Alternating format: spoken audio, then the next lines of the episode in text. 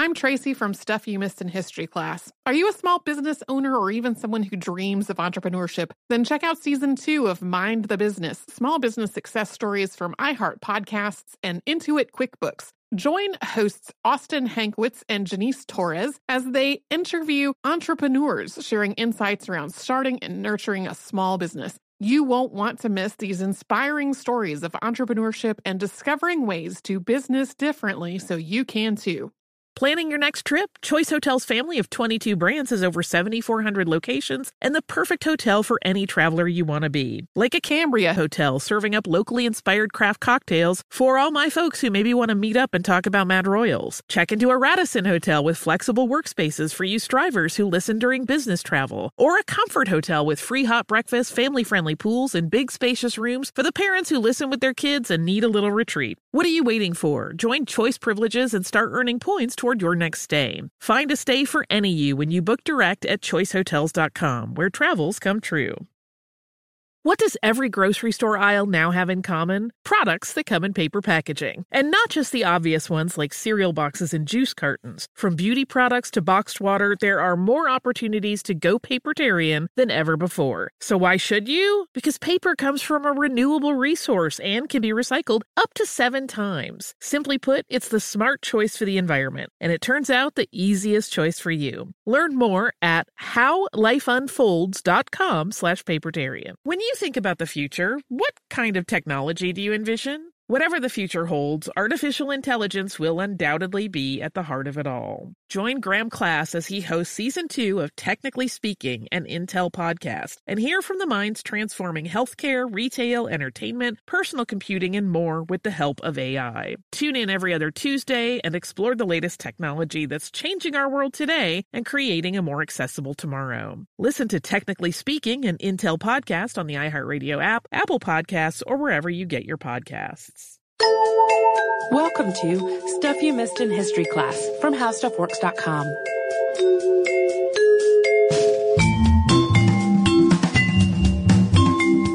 Hello and welcome to the podcast. I'm Holly Fry. And I'm Tracy V. Wilson. Tracy, we're finally doing it. I know. um, today we're finally going to talk about a pair of brothers who have literally been on my list for the podcast since the day that Tracy and I started working on it. So that's more than four years. Yeah. That I've I, just been hanging on to this one. I similarly have things that have been on the list for that long. Uh, yeah. Yeah. And sometimes part of it, I don't do those because I'm like, no, that's really self-serving and like, um, you know, it will just be like my hobby, fun things. But at the same time, life is short and they have a fun story. Uh, so the reason that I have always wanted to cover the Lumiere brothers is that they were really prolific inventors. And we're going to talk about the innovations in developing motion pictures for which they are most well known. I think if you ask most people, they can tell you that they were involved in early motion pictures. But we're also going to talk about other inventions that legitimately changed human culture in really significant ways. And there is so much here that we're actually going to give them a two-parter. So in the first episode, we're going to talk about the family business that their father started and how one of them came up with an invention when he was still a teenager that basically set up their family for life financially and enabled them to experiment and invent without worrying about money. And in the second part, uh, we'll cover some of the massive success that the Lumiere family experienced in an industry that they never really meant to get into in the first place. We'll talk about a lot of that in the first part too, but um, we will kind of discuss then how they diversified their interests and went in other directions. Auguste Lumiere was born on October 19th, 1862, and his brother Louis was born two years later. Both of them October babies. His brother was born October 5th, 1864. They weren't the only two children in the family. There was also a sister named Jeanne and a brother named Edouard. And their father, Antoine Lumiere, was in his early 20s when the boys were born. And after marrying Jeanne Josephine Costillo at 19, Antoine had first started working painting signs and then as a painter of portraits. But eventually, he, who was a very curious man about the world, became interested in photography. And combining his painting experience with this new medium, he opened his own photography studio where he specialized in portrait photography. In 1870, when Auguste and Louis were eight and six, Antoine moved the family to Lyon, France. as the Franco-Prussian War threatened to push into their hometown of Besançon in the eastern side of France, which is near the border with Switzerland. So Lyon is south of there, farther away from the Swiss border, roughly across from where Switzerland's southern border meets Italy's northern border. Yeah, that's just kind of a triangulation note. It's not terribly important if you're having trouble getting the visual there. Uh, both of the Lumiere boys went to a technical school in Lyon known as La Martiniere, and as teenagers, they joined their father in the family business. And while he was working for the company after graduating from Le Lycée, which is the French word for high school, Louis also attended some college classes at Conservatoire de Lyon. Louis proved himself to be an innovator right out of the gate by inventing a new type of photographic plate when he was only 17. This plate, which is sometimes called the etiquette bleue, is the Lumiere's name for it. It's a blue label plate or a dry plate. It reduced the need for darkroom development of images.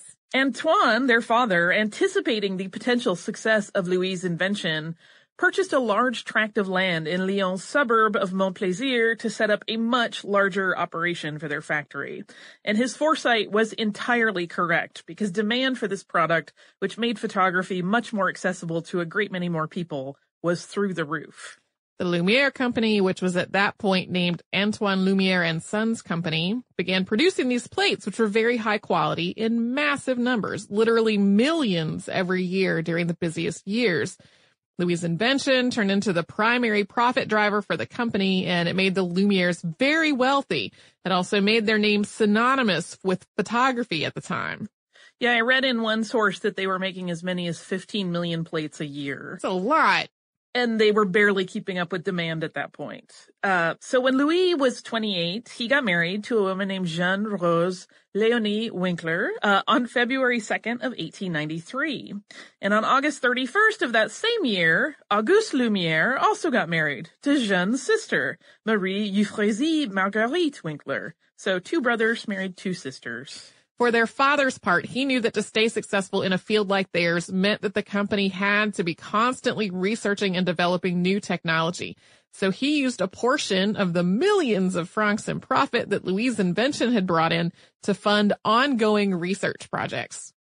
Yeah, this really, I mean, I cannot stress enough how much this one thing that Louis invented as a teenager completely enabled them to do and achieve basically everything else they achieved in their lives because they didn't have to worry about money. They could just spend as much time as they needed researching and developing things because their factory was still churning out plates and they were still bringing in profits. So in 1891, Thomas Edison and William Dickson invented the kinetoscope. There's a whole big story around that and who deserves more credit, but that's a little outside the scope of our podcast today. Uh, but the kinetoscope was a device that had a peephole for a viewer to look through, and then a strip of film was run through the machine behind a lens with a light bulb behind it. And so the frames of the film strip passing through the machine in this way created a moving picture. That's a concept that's probably pretty easy to access for most of our listeners. Yeah. Initially, Edison believed this project of Dickson's was basically a toy or a diversion. But when they displayed a bunch of kinetoscopes in New York City in 1894, this technology was a huge hit. Spectators happily paid 25 cents a piece to watch five of the short films, which you could only look at one person at a time by looking through each cabinet's peephole. Yeah, so they would have basically like a parlor full of kinetoscopes and a person would stand there and just look in one by themselves. Uh, and Antoine Lumiere, again their father, took notice of this new technology. Several months after Edison and Dickson kinetoscopes had made their public debut, Antoine, who had seen one of these machines on display in Paris, approached his son Louis and another employee at their photography company with a small piece of kinetoscope film in his hand. He explained that Edison was making the film in the US and selling it for a lot of money, and that they should start making it too so that they could become the French manufacturers of it. So this meant that not only did they have to manufacture the film itself with its sprocket holes along the edge, they also had to make a camera that could make use of it. So it was initially Auguste and not Louis who took a stab at building this camera, but success really eluded him. And then Louis also started tinkering it, but his attempt fell short. They just couldn't figure it out. Uh, and they knew plenty about still photography cameras. I mean, that was their family business. They were not only making a lot of money at it, they were very good at it. They were really astute.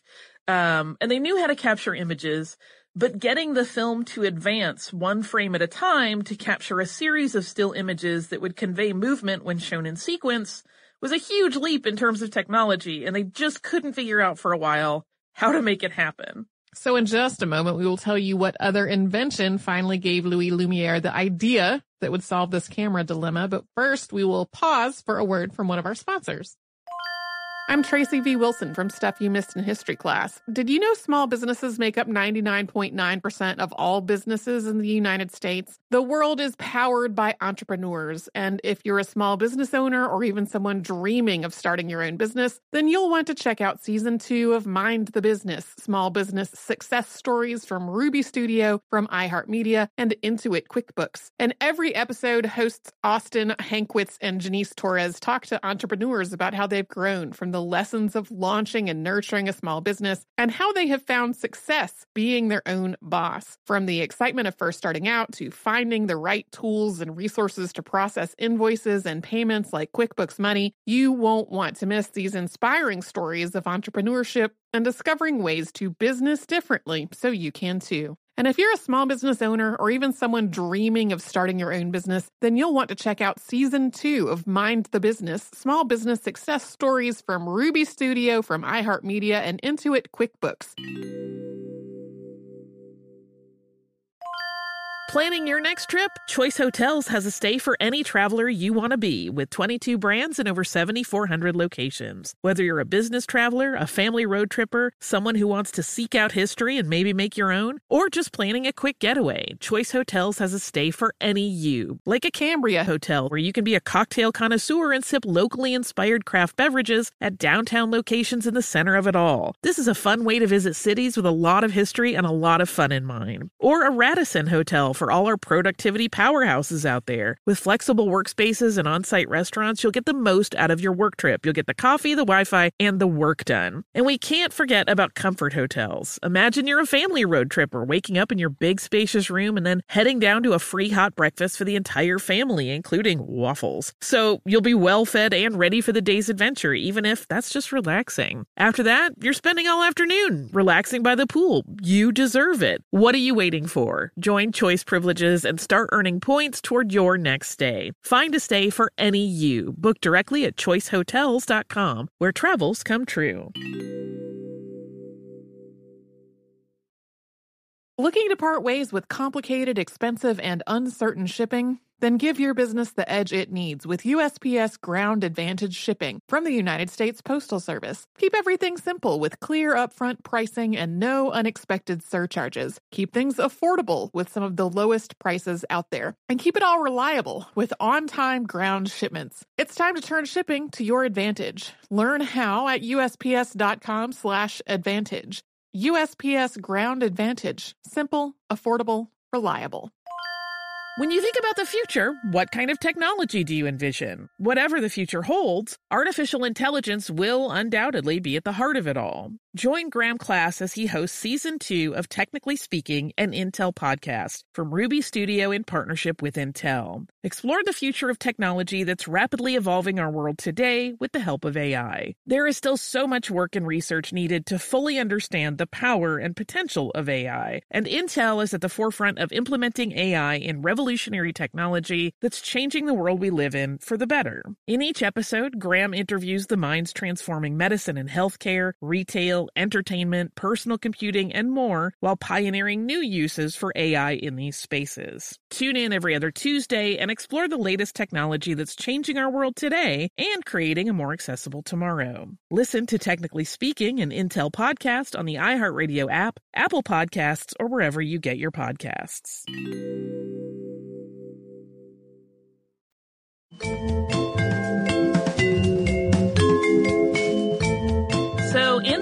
It was one of my favorite inventions, the sewing machine, uh, that gave Louis a bolt of inspiration.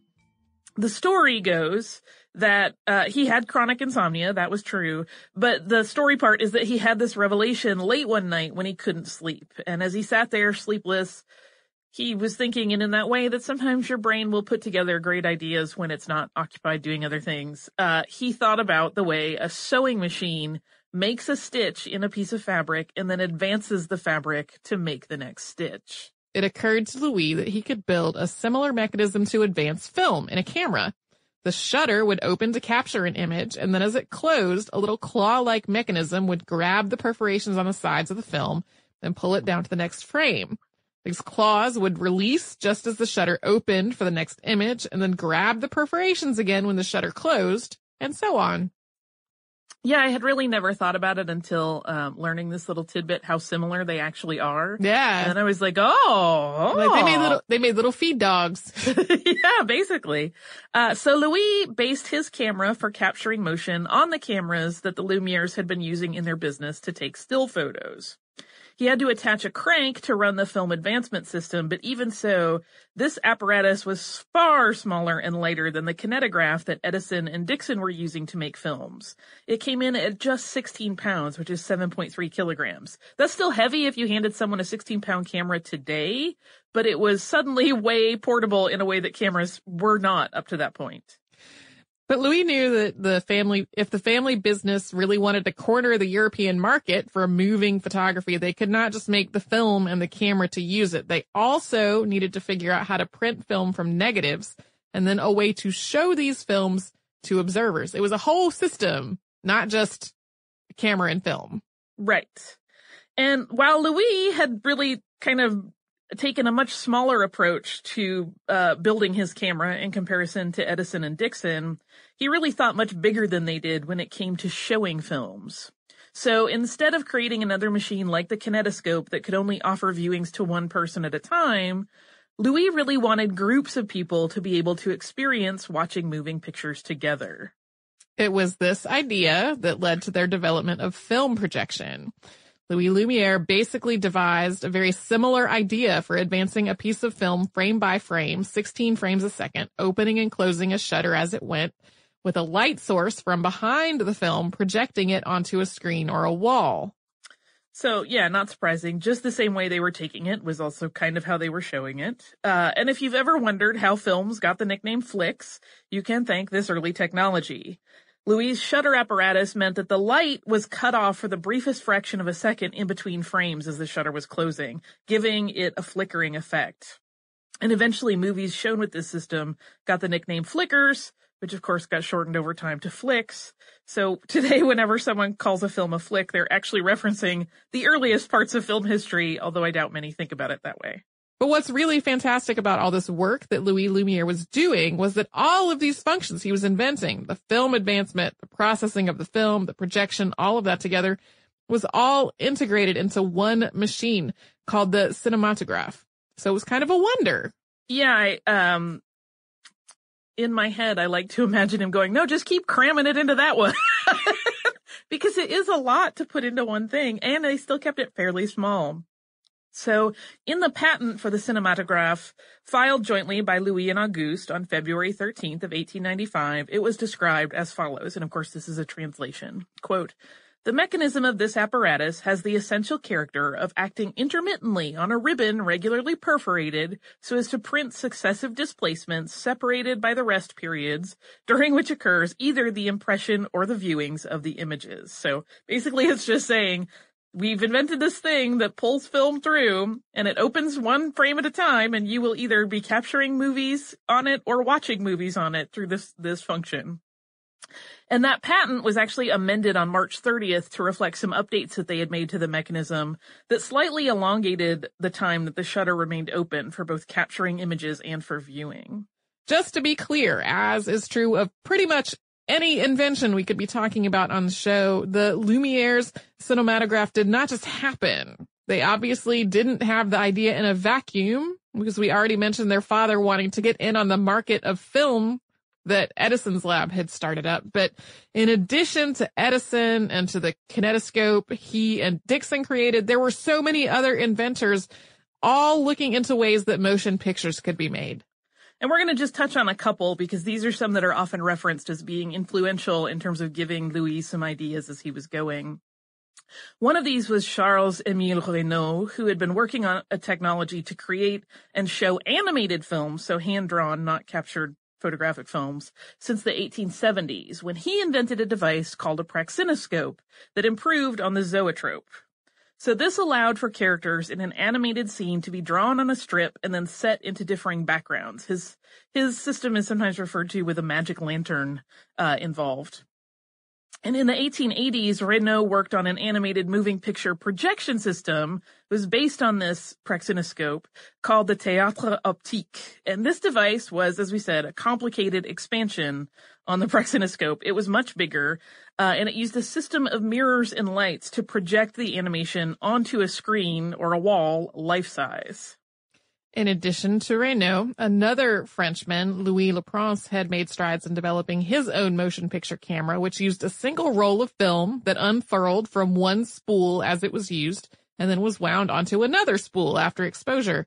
A documentary was produced two years ago promoting the belief that he had actually beaten Edison to inventing a technology that could capture moving pictures. Le Prince may have emerged as a dominant name in the world of motion picture technology had he not suddenly vanished in 1890. Yeah, he is absolutely also on my list of episodes to do because his disappearance is a great history mystery to talk about. But the point is, uh, the Lumieres knew that other people were working in this field and they understood completely that they were in a race to establish their name as the one that was linked to this new technology. But what's really fortunate for them is that they were not just unknown visionaries that were like tinkering in a garage or their lab. They already had a steady and impressive income to help fund their research and development, as we said, but they also had brand recognition as the portrait photographers in Europe. The cinematograph was patented on February 13th, 1895. They made their first film a little more than a month later on March 19th. That initial effort featured the employees of the Lumiere factory leaving their jobs for the day. It was given a rather unimaginative title. In English, it was Workers Leaving the Lumiere Factory. You can see it online. The title definitely gives you the truth of what you'll see. People walking out of a factory and then a car driving out. There's also a large dog that runs in and out of the frame several times. Yeah, that dog is the star of the show as far as I'm concerned. But it is uh, truth in advertising. You'll get exactly what they tell you the title is. They were not really big on um, crazy titles, the Lumieres. Over the next several months, the brothers showed their work in private screenings for professional interest organizations and hobby organizations, including the Society for the Encouragement of National Industry and the Congress of the French Photographic Society. And in the case of the Photographic Society, and we'll talk about this a little bit later, uh, they actually captured members of that group on film one day to be part of the screening that they showed them as a demonstration the following day. And this definitely made a strong impression for those people to sit there and watch themselves on screen, uh, as part of this whole debut of this new technology. At the end of the year, on December 28th, 1895, at the Salon Indien de Grand Café in Paris, Auguste and Louis screened their films for a paying audience for the first time. They ran 10 films, each of which ran about 50 seconds long, and it's the first known instance of films being showed to a paying audience. That also represented a shift in how the brothers saw their work. And coming up, we're going to delve into the Lumiere's transition into film exhibition as a business, but we're first going to have a little sponsor break. I'm Tracy V. Wilson from Stuff You Missed in History class. Did you know small businesses make up 99.9% of all businesses in the United States? The world is powered by entrepreneurs, and if you're a small business owner or even someone dreaming of starting your own business, then you'll want to check out season two of Mind the Business Small Business Success Stories from Ruby Studio, from iHeartMedia, and Intuit QuickBooks. And every episode, hosts Austin Hankwitz and Janice Torres talk to entrepreneurs about how they've grown from the lessons of launching and nurturing a small business and how they have found success being their own boss. From the excitement of first starting out to finding the right tools and resources to process invoices and payments like QuickBooks Money, you won't want to miss these inspiring stories of entrepreneurship and discovering ways to business differently so you can too. And if you're a small business owner or even someone dreaming of starting your own business, then you'll want to check out season two of Mind the Business Small Business Success Stories from Ruby Studio, from iHeartMedia, and Intuit QuickBooks. Planning your next trip? Choice Hotels has a stay for any traveler you want to be with 22 brands and over 7,400 locations. Whether you're a business traveler, a family road tripper, someone who wants to seek out history and maybe make your own, or just planning a quick getaway, Choice Hotels has a stay for any you. Like a Cambria Hotel, where you can be a cocktail connoisseur and sip locally inspired craft beverages at downtown locations in the center of it all. This is a fun way to visit cities with a lot of history and a lot of fun in mind. Or a Radisson Hotel for all our productivity powerhouses out there. With flexible workspaces and on site restaurants, you'll get the most out of your work trip. You'll get the coffee, the Wi Fi, and the work done. And we can't forget about comfort hotels. Imagine you're a family road tripper waking up in your big spacious room and then heading down to a free hot breakfast for the entire family, including waffles. So you'll be well fed and ready for the day's adventure, even if that's just relaxing. After that, you're spending all afternoon relaxing by the pool. You deserve it. What are you waiting for? Join Choice privileges and start earning points toward your next stay. Find a stay for any you. Book directly at choicehotels.com, where travels come true. Looking to part ways with complicated, expensive, and uncertain shipping? Then give your business the edge it needs with USPS Ground Advantage shipping from the United States Postal Service. Keep everything simple with clear upfront pricing and no unexpected surcharges. Keep things affordable with some of the lowest prices out there. And keep it all reliable with on-time ground shipments. It's time to turn shipping to your advantage. Learn how at usps.com/advantage. USPS Ground Advantage. Simple, affordable, reliable. When you think about the future, what kind of technology do you envision? Whatever the future holds, artificial intelligence will undoubtedly be at the heart of it all. Join Graham Class as he hosts season two of Technically Speaking, an Intel podcast from Ruby Studio in partnership with Intel. Explore the future of technology that's rapidly evolving our world today with the help of AI. There is still so much work and research needed to fully understand the power and potential of AI, and Intel is at the forefront of implementing AI in revolutionary technology that's changing the world we live in for the better. In each episode, Graham interviews the minds transforming medicine and healthcare, retail, entertainment, personal computing, and more while pioneering new uses for AI in these spaces. Tune in every other Tuesday and explore the latest technology that's changing our world today and creating a more accessible tomorrow. Listen to Technically Speaking, an Intel podcast on the iHeartRadio app, Apple Podcasts, or wherever you get your podcasts.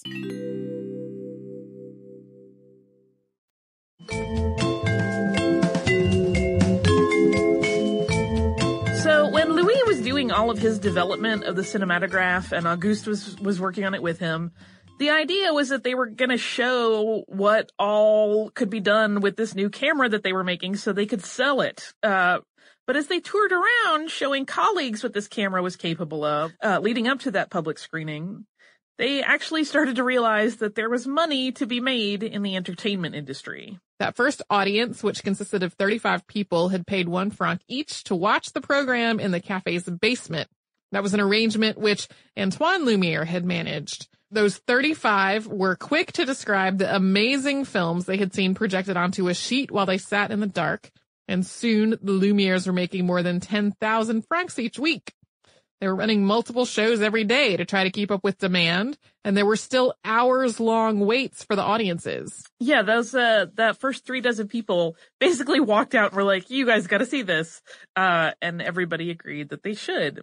Uh, and the brothers also made new films to keep audiences coming back. So they branched out from their documentary style reels to telling some sort of narrative fictional stories with their short films. We'll talk about some of the specifics in a moment.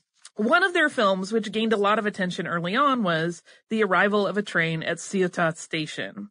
Uh, this particular film runs about 50 seconds and features, as the title suggests, a train pulling into the station. And it's filmed from the station, so the audience gets the perspective of seeing the train coming down the tracks toward them. The initial audience reaction to this film is one of those items in history that has become the matter of discussion. There are accounts that claim that the audience was terrified by the experience of watching a train coming at them and that they screamed and even fled.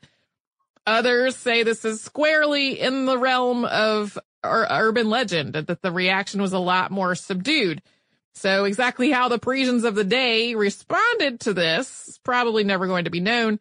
This whole panicked reaction version that has gained traction over the years, uh, that probably is just because it's a juicier story. Yeah, there is. I haven't looked at the primary source, but I saw it reported several places. There was apparently a contemporary newspaper report that said that people were terrified. And I kind of get the vibe that that was very much a sensationalized story. Like, but because it is one of the few contemporary Yeah. descriptions, that's why this sort of hangs on forever. It seems more likely that people maybe gasped in astonishment Yeah. and then some, someone reporting was like screams of terror at cinema. Right. Or I could even see one person leaning back and then it suddenly ballooning into. Yeah. Everyone was petrified. Uh, so you'll sometimes see it reported that way. Odds are that's not how it went down at all. Uh, the Lumiere's early films also featured another movie first, and this is really interesting to me. Product placement, which we just often discuss. You know, if you're into movies at all, people talk about how more modern film era uh movies uh, have been victimized by product placement but they it was done from the very beginning.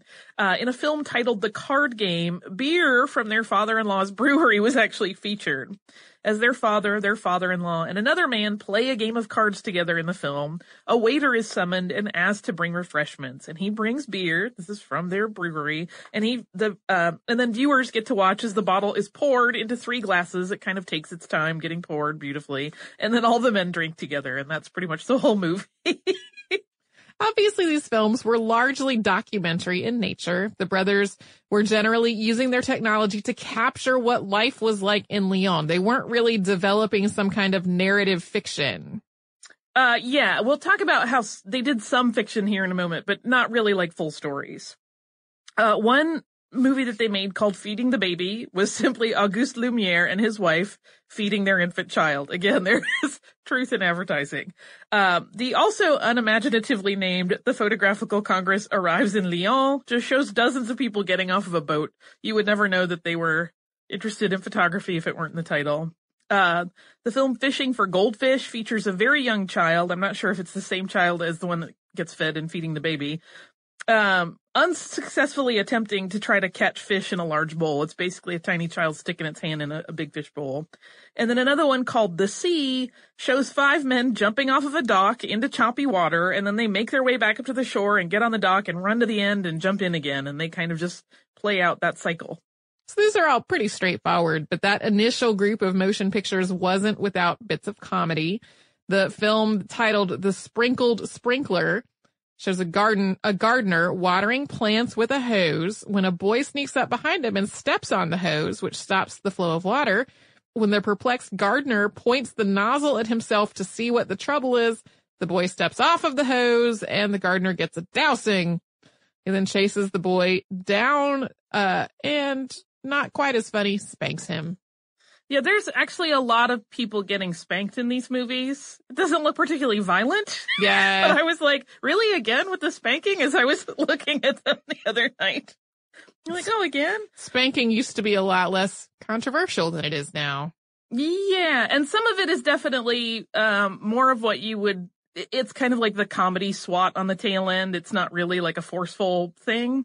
Um which happens in our next film we're going to talk about called Jumping the Blanket, which is also kind of a light comedy.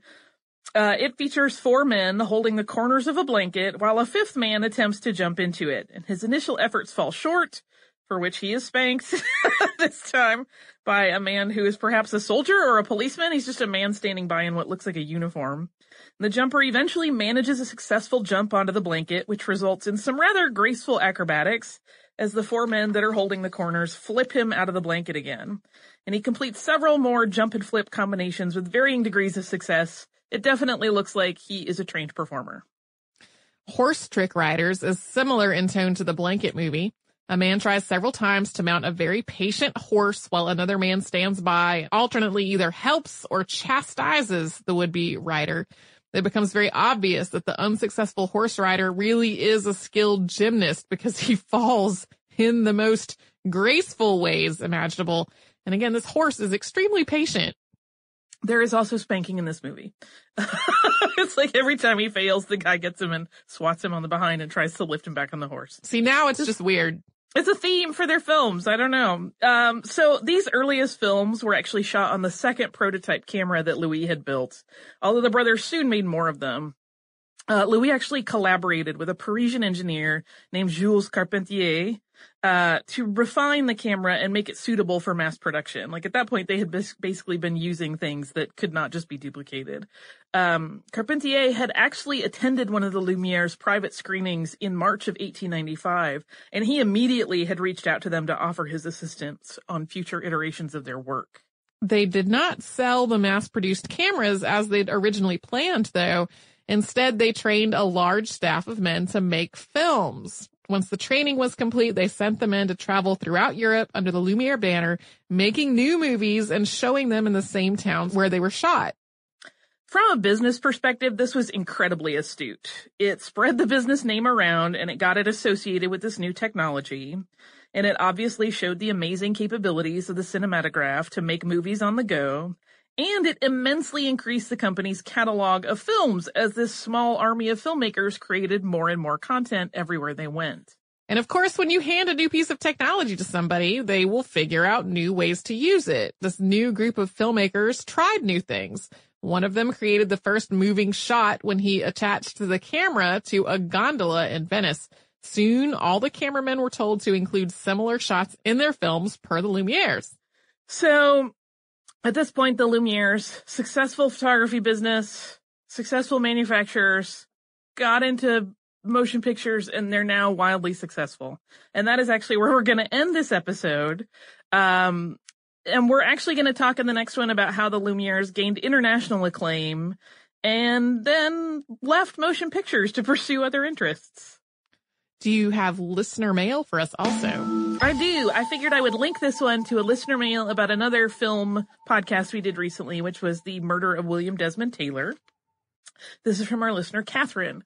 She says, Hi ladies, I was just listening to your podcast on the William Desmond Taylor case mere moments ago and all of the several highly plausible suspects. I personally think uh, Charlotte Selby, Shelby is the most likely of the bunch. I know that someone was seen near Taylor's home that didn't match her description at all, but a thought occurred to me to explain this that turns this case into more of a weird detective novel. She hired a killer to do the deed for her. I have zero serious evidence for this, and it's mostly a joke explanation, but she strikes me as being shrewd enough and crazy stage mom enough to pull something like this. If she wanted him out of the picture, it seems to me that she would want to distance herself and her daughter from the case as much as possible, therefore enter the hitman. Obviously, if that was her goal, it didn't work that well since she still got heavily investigated for the murder and her daughter's career kind of tanked anyway. I personally do not like the blackmailers did it theory unless we also assume that the murder was accidental. It seems to me that as menacing as they can be, any serious blackmailers would want to keep him alive. How else are you going to get anything out of him? Maybe I'm just not nefarious enough to imagine a reasonable explanation for killing your target on purpose. There's such a wide range of suspects that Occam's razor doesn't really work super well for this case. There are simply too many simple answers available. Since the case is so cold by now, we might as well say that ghosts did it. I'm fine with that. Cases like this are particularly why I love your podcast. It's always fun to hear a cool historical story or learn about people who did amazing things for better or worse, but it's especially fantastic when we get episodes that are stimulating to the imagination. I can't count how many times I've thought that someone should work this or that mystery or scenario or a particular historical tidbit into a novel or TV show while listening to your podcast and end up spending a lot of time thinking of all the ways that that could play out. That always makes the workday go by a little faster. Your podcast is truly a gift. Thank you so much, Catherine. That was lovely. I, you kind of point out exactly why I really like that particular story, which is that there are too many explanations, all of which would make sense. Uh, so we'll never ever know. There may have been a cover up. Uh, yeah, William Desmond Taylor remains fascinating to me. Even after we finish that episode, I found myself thinking about it a lot. Uh, if you would like to write to us your theories on who killed William Desmond Taylor or anything else, you can do so at historypodcast at howstuffworks.com. We are also available across the spectrum of social media as Missed in History, and you can also visit us on our website, which is missedinhistory.com, where you will find the back catalog of every episode of the show ever show notes and sources for any of the shows that Tracy and I have worked on together, as well as occasional other fun tidbits. So come and visit us at missedinhistory.com and we'll uh, run through history together.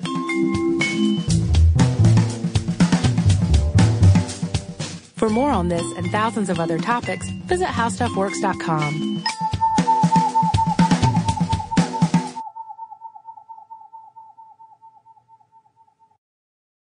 Xumo Play is your destination for endless entertainment. With a diverse lineup of 350 plus live channels, movies, and full TV series, you'll easily find something to watch right away. And the best part? It's all free. Love music? Get lost in the 90s with iHeart 90s, dance away with hip hop beats, and more on the iHeartRadio music channels. No logins, no signups, no accounts, no hassle. So what are you waiting for? Start streaming at play.xumo.com or download from the app and Google Play stores today. All you can stream with Xumo Play. This is Malcolm Gladwell from Revisionist History. eBay Motors is here for the ride.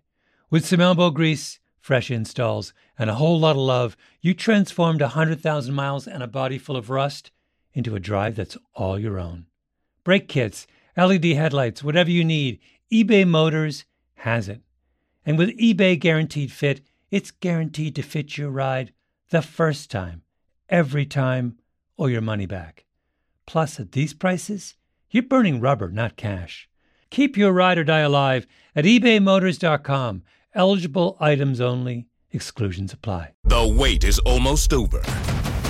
Get ready for the 2024 NFL season as the full schedule is announced. Every rivalry, every rematch, every rookie debut, every game revealed. The 2024 NFL schedule release, presented by Verizon, coming in May. Live on NFL Network, ESPN2, and streaming on NFL Plus. Terms and conditions apply to NFL Plus. Visit NFL.com slash schedule release to learn more. With every CBD product claiming to do something different, it's nearly impossible to decide what's best for you. Lazarus Naturals pioneered the farm to front door model of transparency where they handle each step of the production process to ensure quality, potency, and consistency. Scannable labels allow you to see the test results of your hemp batch so you can be confident in the safety and quality. Visit LazarusNaturals.com today. Lazarus Naturals, committed to improving your life as well as the world around you. Not available in Idaho, Iowa, or South Dakota.